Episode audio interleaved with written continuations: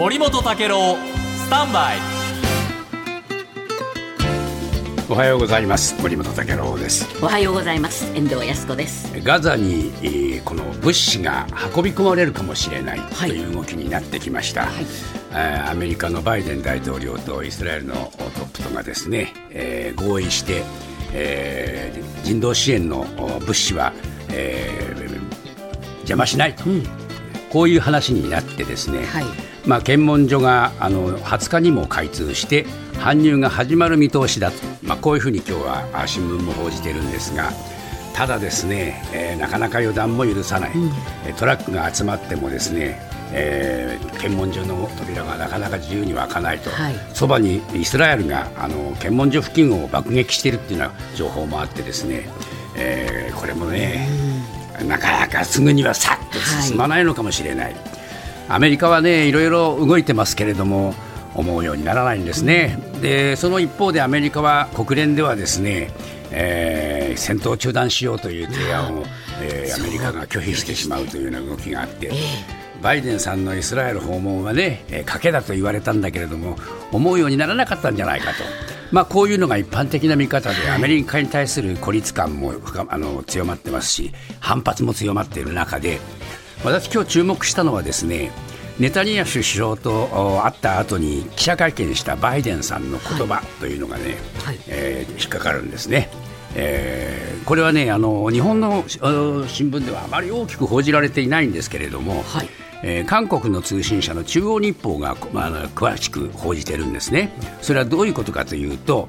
えー、バイデンさんが記者会見でですねえー、2001年9月11日のあのアメリカの同時多発テロですね、はい、あの動きをそのに頭に描いてですねこういうふうに言ったんですね、えー、イスラエルは、えー、怒りに任せて行動するな、うん、えー、アメリカは失敗した苦い経験がある、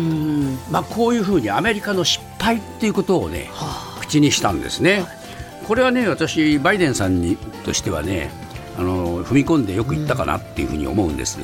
怒りに駆られるなっていうことを強調したわけですね。でこういうふうに言ってるんですね。バイデンさんは、えー、2001年アルカイダのあのテロを経験した自分とアメリカ人がハマスの奇襲テロでイスラエル国民が感じている衝撃とか苦痛とか怒りっていうものは理解してるんだと。えー、よくわかるっていうことを言ってるんですね。だけど同時に、えー、怒りに駆られるなと。9.11以降アメリカは怒りに包まれた、はい。えー、正義を追求して正義は勝ち取ったけれども、同時に失敗も犯した。とこう言ったんですね。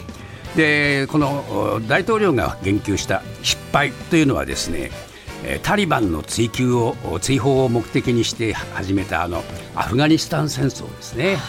あれは大量破壊兵器除去という意味であの始めたイラク戦争などでも、うん、アメリカは思うようにならなかった。うん、特にこのタリバン追放でアフガニスタンで、えー、なんとかそのアメリカ的なですね、えー、世界を作り出したいというアメリカの理想はですね、うんはい、長い間かかったけれども結局実現しないまま多くの犠牲を払うことになった。それから、えー、そのイラク戦争でも大量破壊兵器があるかって言ったけども、これは見つからなかった、こういうふうにですね、えー、おっとり刀で怒りに任せていろいろ行動に出たけれども、アメリカの思うようにはならなかったし多くの犠牲を出してしまったのだと。でその同じ鉄を踏むなということをですね、えー、イスラエルに言ったんですが、はい、果たしてイスラエルの国民がこれを聞くか。イスラエルのトップがそうだというふうに思いとどまれるか、これはまた別の問題で歴史に学ぶということがいかに難しいかということでもあるかなと思います。